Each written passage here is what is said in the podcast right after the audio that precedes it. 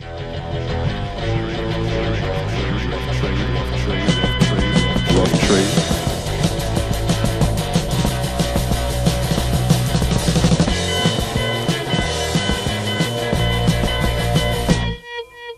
And welcome back to the Rough Trade Edit podcast. This week, I'm chatting to Jehnny Beth on her brilliant new solo record, To Love Is to Live, discussing experimentation, exploring sound, opening up, laying it all bare, and the people and influences that helped her to get there.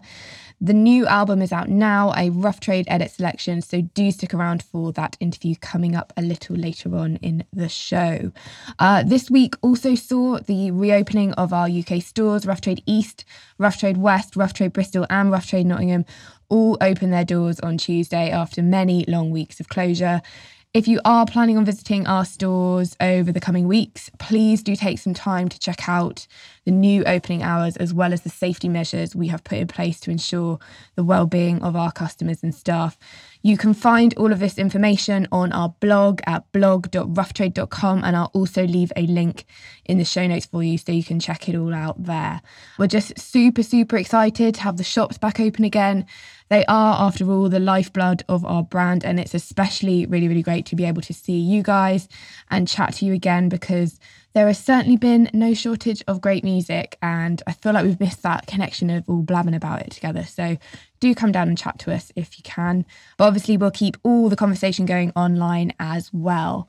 So, speaking of great music, I've got four new albums to tell you about, all edit picks, of course. And first up this week is the wonderful Blanco White. So, singer, songwriter, and guitarist Josh Edwards creates music under the guise of Blanco White, drawing influences from Spain and South America and bringing together elements of Andalusian and Latin American music alongside music closer to his London home.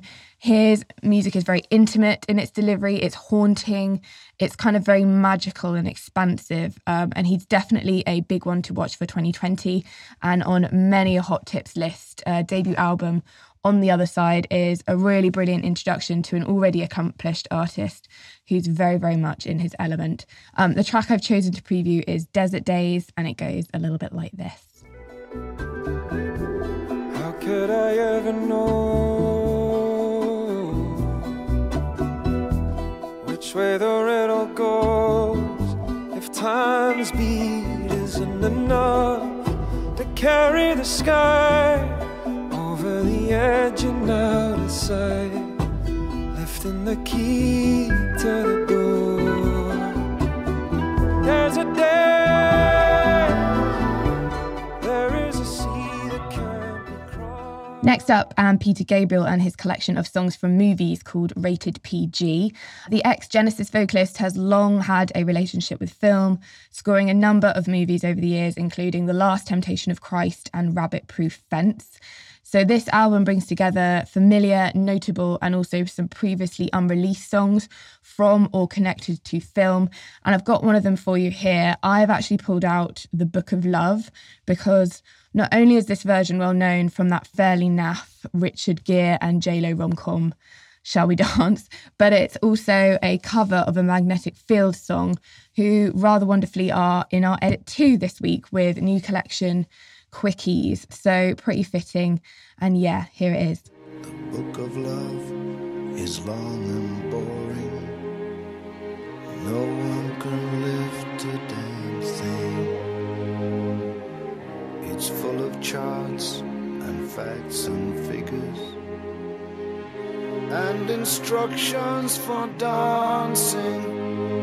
But I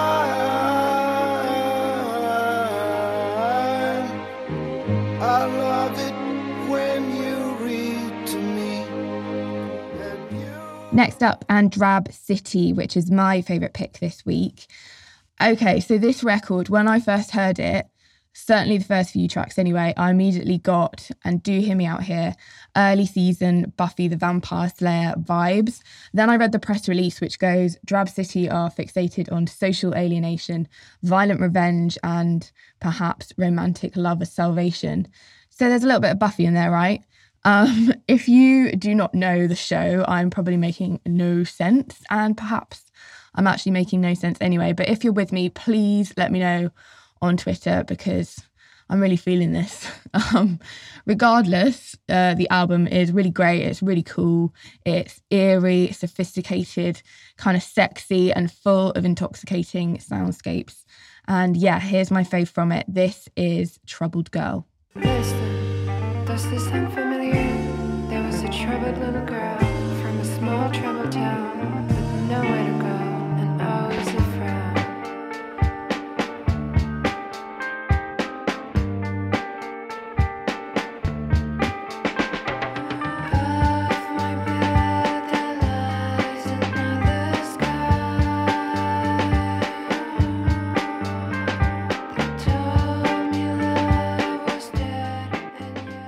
Finally, this week, the brand new album from Phoebe Bridgers, long anticipated, highly sought after.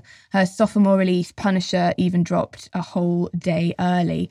Phoebe Bridgers doesn't write love songs as much as songs about the impact love can have on our lives, personalities, and priorities. And this solo record is certainly concerned with that subject.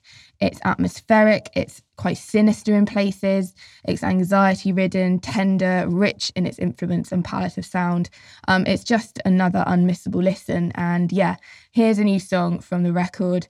This is Phoebe Bridgers and Graceland Too.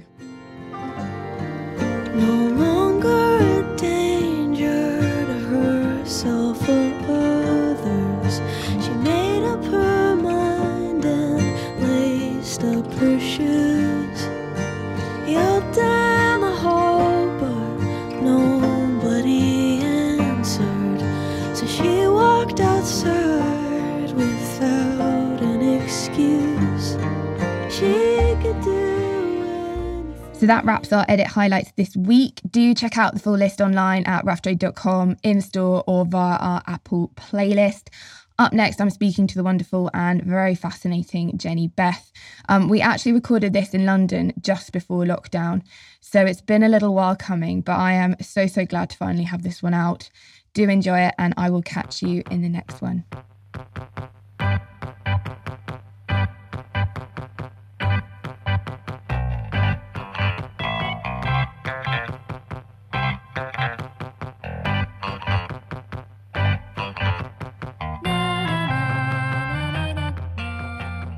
Jehnny Beth, welcome to the Rough Trade Edit podcast. Thanks for having me. You're very, very welcome. Um, we're so, so excited to have you here at Rough Trade today. And thank you so much for making the time to come see us because I think your schedule's pretty busy at the moment. Yeah. I think you're kind of heading into a really crazy 2020 with It- everything that you've got going on. It's been quite uh, crazy already. Yeah. yeah, I can imagine. and who, who decides to release a record when there's a pandemic? It's interesting. Yeah, all my promo trips for next week in Europe have been cancelled. Really? So I'm going to do everything on the phone. Okay. Um, yeah, uh, you know. Yeah. right. yeah, I guess you just have to kind of take it month by month and see Day by see how- day. day by day. Yeah, see how it goes. Well, at least you got to London, so it's yeah, it's good for me. always. Um, I'm always in London anyway, so it's easy for me. Amazing. Um, so your debut solo record, "To Love Is to Live," is released on the eighth of May Yeah. of this year. Um, described as a dark cinematic meditation on the strange business of being alive, you say that you wrote this album um, as if it was the last one you were ever going to write, and I think that was influenced by the passing of David Bowie. Yeah. Um, can you explain to me a bit about what was going on in your head when you found out that he had died and how it kind of initiated the journey that's led to creating this record? I think, you know, when you're a teenager and you discover music and suddenly you have a special bond with it, I'm sure you have Mm. that feeling, you know that feeling. Um, musicians become part of your family, they become part of who you are and who you are growing up and who you are after and before, and, and they follow you in your journey. And especially when you're making music as well, I think you have this very strong bond, but also as a music lover. And um, so I think when when a musician dies, it it um, it actually has a strong effect on me, and uh, it changes the work as well. Mm. It it brings a new perspective on what they have done. Um, uh, so when Bowie died, uh, it was I think you know there was like a, a lot of people who died that year. actually, a lot of musicians.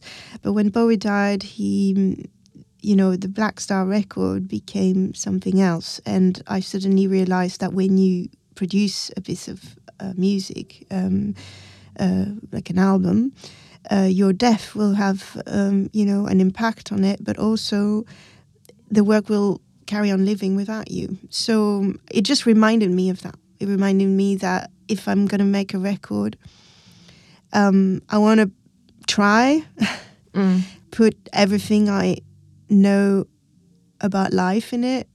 Um, that's why maybe the record is quite contrasted. Um, such an eclectic mix and a lot of ups and downs. And because I wanted to find that urgency, you know, and and experiencing then death Yeah.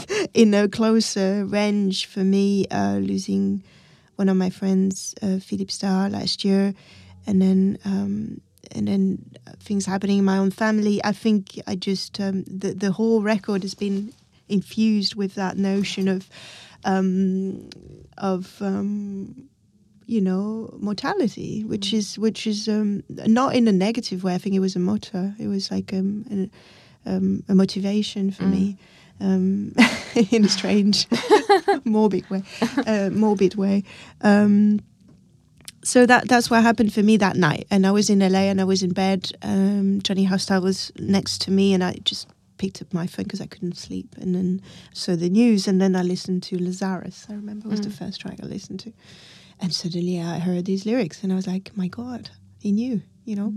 And I thought that was very, yeah, very strong. I think a lot of people had that experience, and. Uh, but he, at the time I was releasing the second Savages record, so I parked the idea of making um, a Jehnny Beth record at the time because it wasn't the right time for me. But I just revisited that for um, that idea uh, when it was time to think what's next. You know. Yeah. Because it had that kind of overbearing, I guess, layer of mortality and what had kind of initiated the idea, did you feel like you became more engrossed with it than maybe some people would their debut records in other instances? Like, was it, did it just engulf you? Was it your total kind of obsession, as it were, to make it really perfect? or to make it everything that you yeah. envisaged that it would be?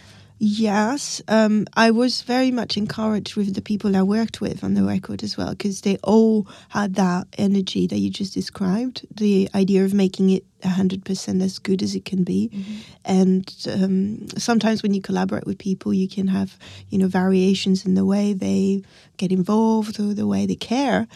And wow, I mean, in on this record, I was amazed.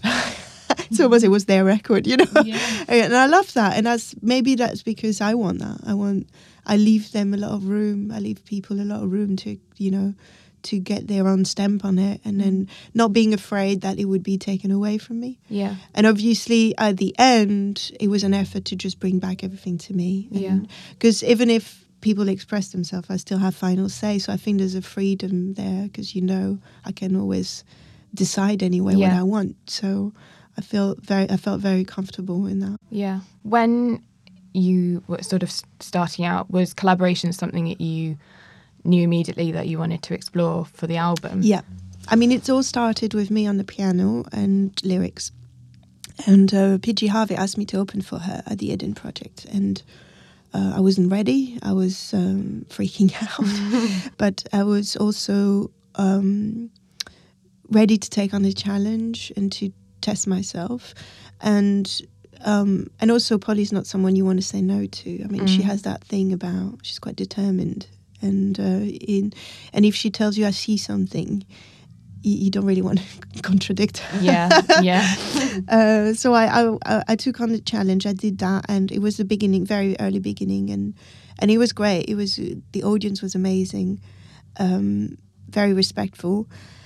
But I was just a starting point. I knew I didn't want to make a piano record, you know. Um, so then it was a lot of exploration with Johnny Hostile. We worked in our studio in Paris, and we we did uh, like many versions of the same songs, trying to explore different sounds, and with no boundaries at first, like no preconceptions of how this record should sound. So that enabled to find a lot of great things, but in different versions. So we'd like a version because we like the drums in that version. We'd like another version because we like the piano in that version. So it was not a, a complete, you know, finished uh, piece of song.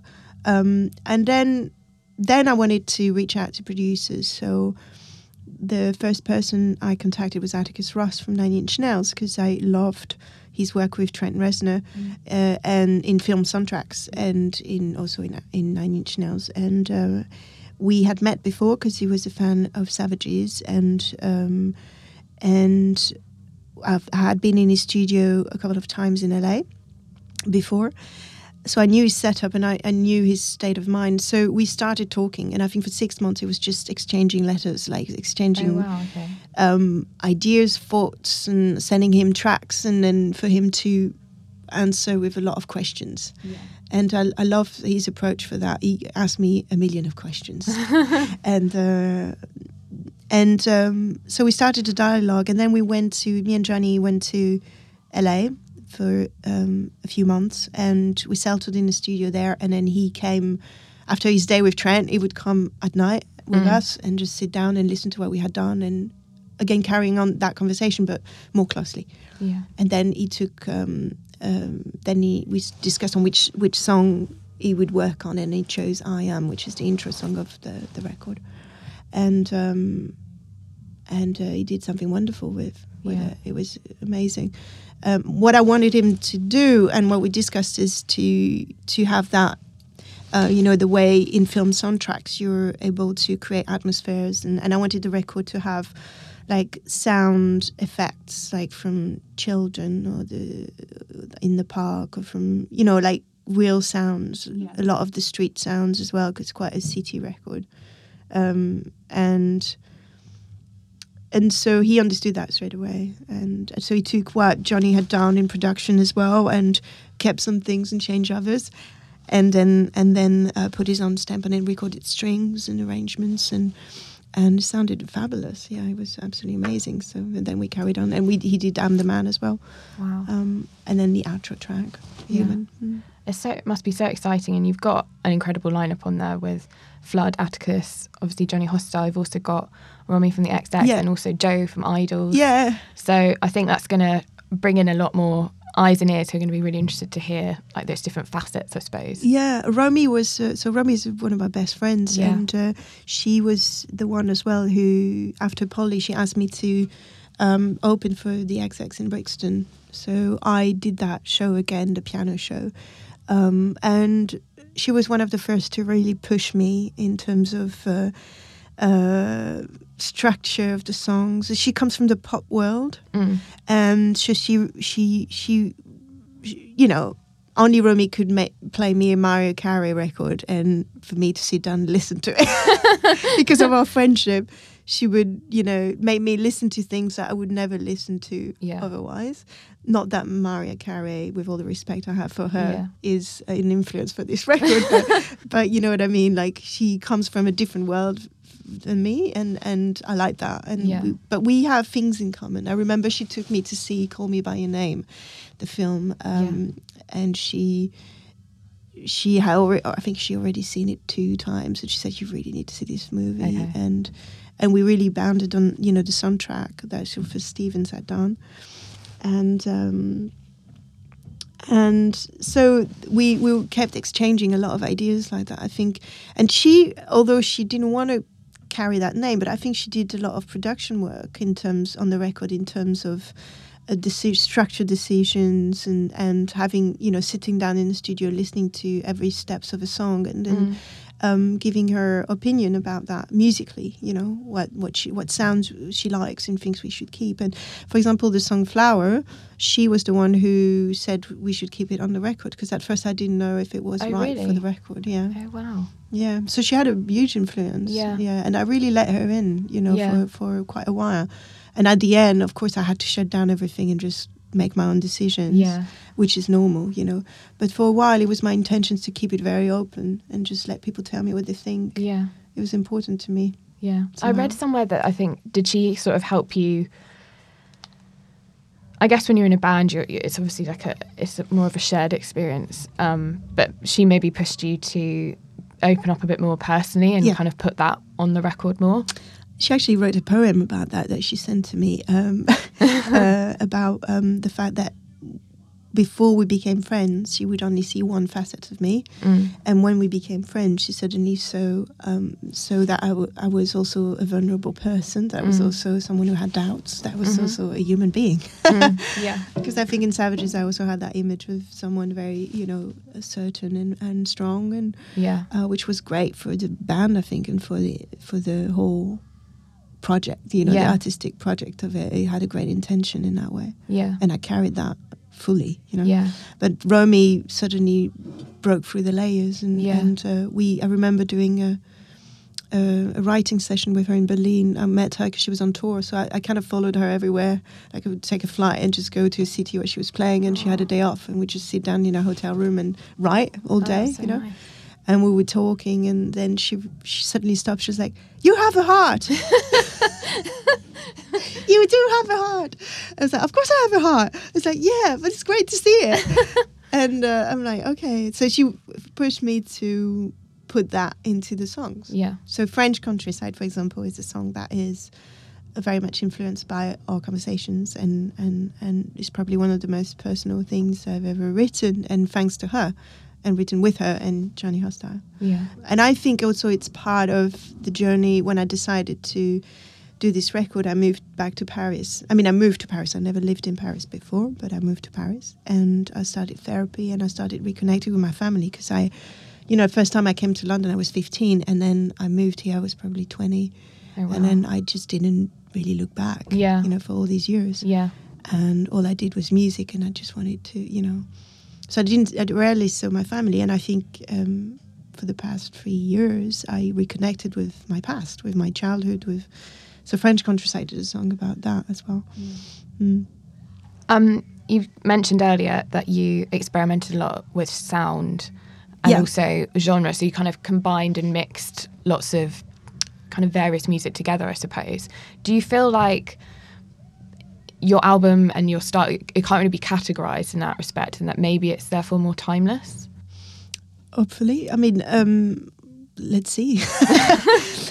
I do think I, I, it was an intention from the beginning Mm. to make an eclectic record, um, which was why I didn't do a Savages record as well because I Mhm. felt Savages was great because he had a sound and he had a certain musicianship and he had, and it, it, that's a quality into a band like to have such a strong identity. But Mm.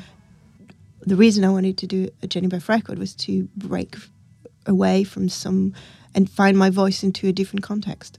I think in the process of making the record musically, with all the people involved making music and bringing, you know, uh, different musicians, I had to, you know, we recorded a, um, it's a jazz sort of combo with um, with three different musicians: um, Jorja Chalmer, Tom Herbert on the double bass, Jorja Chalmer on the saxophone. She plays for Bryan Ferry. She's amazing.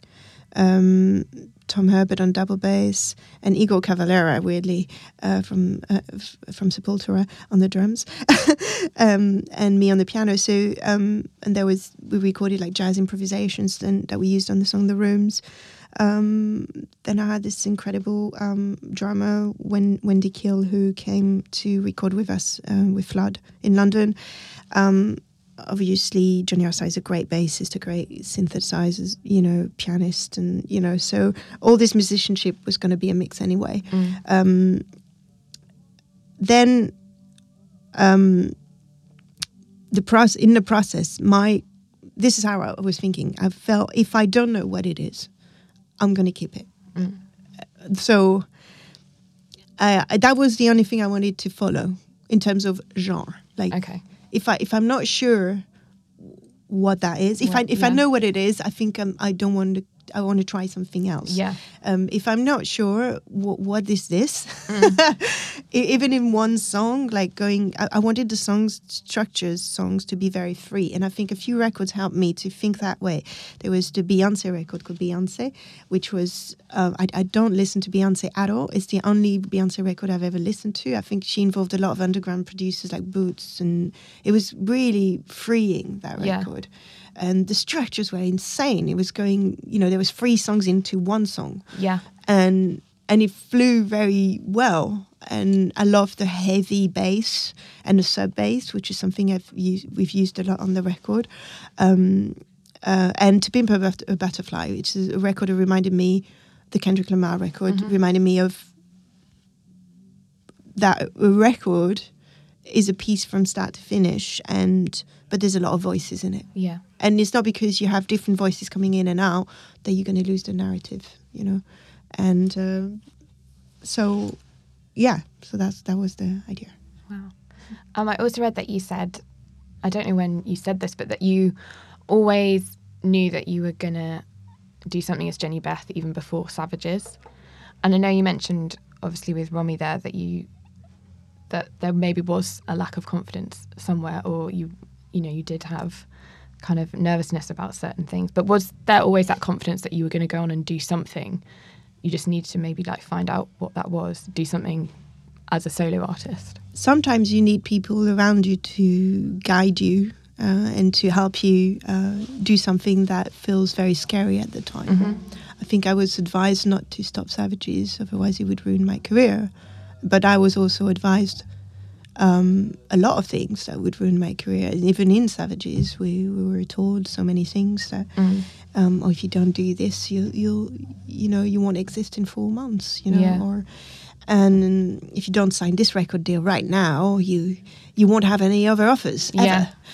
Things like that. Yeah. So I had been told a lot of times things like that. So when I was told again, you making a big mistake, stopping savages, I felt I've heard this song before. I you know, Yeah. and I think I it didn't scare me as it used to before Yeah. But the um, once you've done that step, um, you've cleared the way and you informed everybody you're going to Yeah. do this, then you have to do it. And I think that's when the um, I didn't have a I didn't have an artistic blank um, because I wrote actually wrote the lyrics for the album quite quickly Okay. early on. Um, but then I couldn't write any lyrics anymore. I was sort of stuck. And uh, it was as if I needed to find the music to be able to write any other lyrics ever. um, but that's why I started writing a book. Yes. So I, in between recording sessions of To Love Is To Live, because I didn't want to do everything in three weeks and that's done. I wanted to allow time. Time was one of the ingredients I felt is a luxury nowadays, and I was able to. I was doing a radio show for One. I was, I was, you know, I, I, I was allowed to have time, maybe for the first time in my life. So I, I took it. I was like, Yeah. um, um, I can leave. I, you know, I am settled. I can, you know, so I, I'm going to not rush this, and I'm going to make sure it's right. Yeah. Um, so I think I was lucky with that. Um, but then I, I, I, I, in between recording sessions, I couldn't start. I couldn't write li- lyrics. Um, I couldn't write poetry. I, I don't think my poetry was very good. So I started writing prose, and I started writing stories, short stories. Um, and uh, that was triggered at first because Johnny Hostile started in photography. And uh, he picked up a camera when we moved to Paris and started taking pictures of our private life and of people around us and friends. And uh, the pictures were dealing with the subject of sexuality and intimacy and but the body, the anonymous body, because all the pictures are anonymous. You can't see the face, which I think is so freeing in the time of the selfie yeah. when the face is uh, overconsumed and and I think not using the face is suddenly um, liber- it liberates the body, Yeah. you know, and also the the liberates the speech and uh, you know suddenly the people who pose for the pictures are very open and free Yeah. and and um, so that was really enjoyable. So in between recording sessions of To Love Is To Live was a lot of photo sessions Mm. but when I say photo session, it sounds very professional, but it wasn't professional at all. Actually, it was just um, hanging out with friends in LA, in London, in Paris, in in different places. And then I tr- would travel uh, on my own to write. So I went to Spain, to Portugal, to Greece, uh, and then I finished a book in Paris, but on my own and just settled in a city. Yeah. Have my own routine because I think to write you need to be very disciplined Yes. yeah. because it's a lot of it's quite laborious like it's quite Yeah. it's it's hard work writing. Yeah. You sit on a chair for five hours, your back hurts like hell, and you still got, you know, 100 pages to write. And it's, uh, it's very demanding. You know, Yeah. lyric writing is uh, is very light in comparison. You Yeah. know? it's it's it's more. Um, you can be in a bus, you can be in in in, in a train, you can be on on your phone or in a piece of paper. And Yeah. it's sort of light, and and it's a patchwork of words that you bring back together after. And, and you're rarely in your desk. I mean, you can be at your desk to write lyrics, but it's kind of rarely that. It's Yeah. more catching the vibe of Yeah. of life. So, but r- writing prose. Yeah. It's, it's a bit more uh, discipline and more there's more constraint on the body and i didn't realize how physical it was before Yeah. i started doing it oh my god! I know. I can't imagine writing a book as that, as well as a record in in the time that you have. Even though you say you gave yourself the time, it's still an incredible feat. And just you as a person, just being so busy in so many different things, acting. You've got- Yeah. you've just started a TV show. I mean, it really is so inspiring. I'm really inspired by it. That you're out there doing all those things. It must be really exciting. my hero for that is henry rollins Okay. do you know Yeah. he's um he's incredible uh he has an incredible energy but also his career i really um fancy because i think he he was able to do like a tv show a radio show a radio podcast that he still does um he is a heavy consumer of new music as well um, I think he has this discipline of listening to five new albums a day Wow. um, which I really envy. Yeah. But he always has this saying about, um, especially about jogging, hmm because Okay. he, I think he, he- he's, you know, he's very good at um, training and keeping himself in shape. but he was saying uh, the, the, the hardest thing is to get out the door. Mm. The rest is easy. you know. Wow. And I always think of that As a good mantra. yes, it's by. one of Yeah. my mantras. And also when people come to me with ideas and projects, or um, I, I find it hard to say no sometimes. I Mm. mean, I say no to a lot of things, but I think when I like something, even if I don't feel ready, because I never feel ready. Yeah. I didn't feel ready to do a solo record. Didn't feel ready to do a TV show. Oh my god. Yeah. Didn't feel. But you get to it, and also you're not never alone. No. You know, you have a team of people helping you. You have people to bounce the ideas, you know, with, and uh, I. So in the end, I'm surprised I can do it, but I didn't know I could. Yeah. You know. Yeah. And I guess what you learn and gain Yeah. in experience and kind of It's the pleasure of doing something yeah. new. Yeah. You know, there was a Savages song called "I Need Something New," Yeah. there we go. which uh, it's a lyric I wrote, so I should live by it. You know. Uh, Jehnny, I could talk to you all afternoon. I really could. And we've only even touched on so much of what is coming with the book and also, of course, the record. Um, I want to ask you one final question, which is Do you feel lucky to live in a time where you can express yourself so completely, I suppose, and there isn't the restrictions and kind of maybe the resistance that you might have felt if you had been putting this work out maybe like 40 or 50 years ago? I think if you think of Sade, for example, I don't know how you say it in English actually, if you say it or sad, but um, the writer of erotic fiction as well. He was um, banned from his century. You know, he was imprisoned, and then he was read the century after. So I think what is the morality of the time is um, not something an artist should concern himself with because it's something that changes all the time. Um, whether I feel the work I'm doing now wouldn't be accepted um, in in a different time, um, I'm not sure. I'm not sure because I think there's been quite um, challenging work that's been done before. I, I don't think I'm the first one. Also, none of what I'm saying is new. Maybe what I'm trying to say that is new with the book that is called Calm Crimes Against Love Memories, which is coming out in June uh, as a collaboration with Johnny Hostile Photography, is maybe it's a new gaze on the couple relationship or, the relationship, like a love relationship. I think um, what is taboo today is to sort of redefine what it means to be a couple.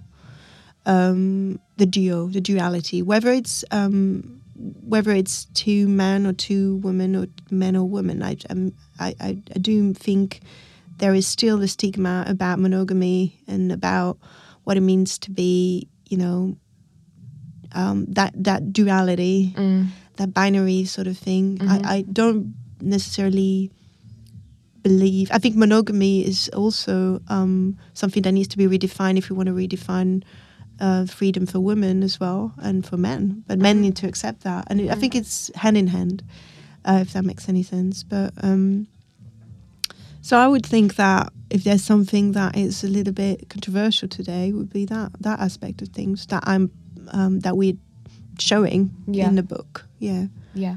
Um, and in terms of the record, I think maybe where it places itself is a little bit hard to at first to understand because I think if people approach it thinking approach it thinking, oh, it's a female gaze on whatever.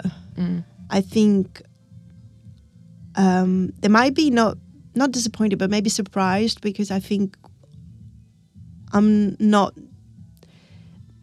I'm not a believer in women talking about women only. I think um, what I would like is to for women artists to be considered as artists, so talking about humanity.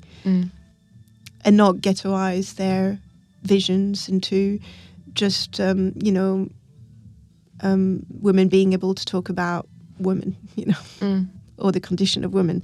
I think the the what I was trying to do in the record is to talk about the human condition, you know, which uh, for me every records I love and I cherish talk about, you know. Yeah.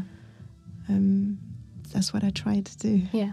Thank you. Well, it definitely it comes across to me. I hope it comes across to everyone else, Thank and I hope people indulge and enjoy in your work. And good luck with the rest of the year and Thank the you so tour much. and all of the other things that you are doing. Well, good luck to you too. Thanks for having Thank me. Thank you. You're very, very welcome, and we will see you very soon. Bye bye. All I want is to never fall in love again.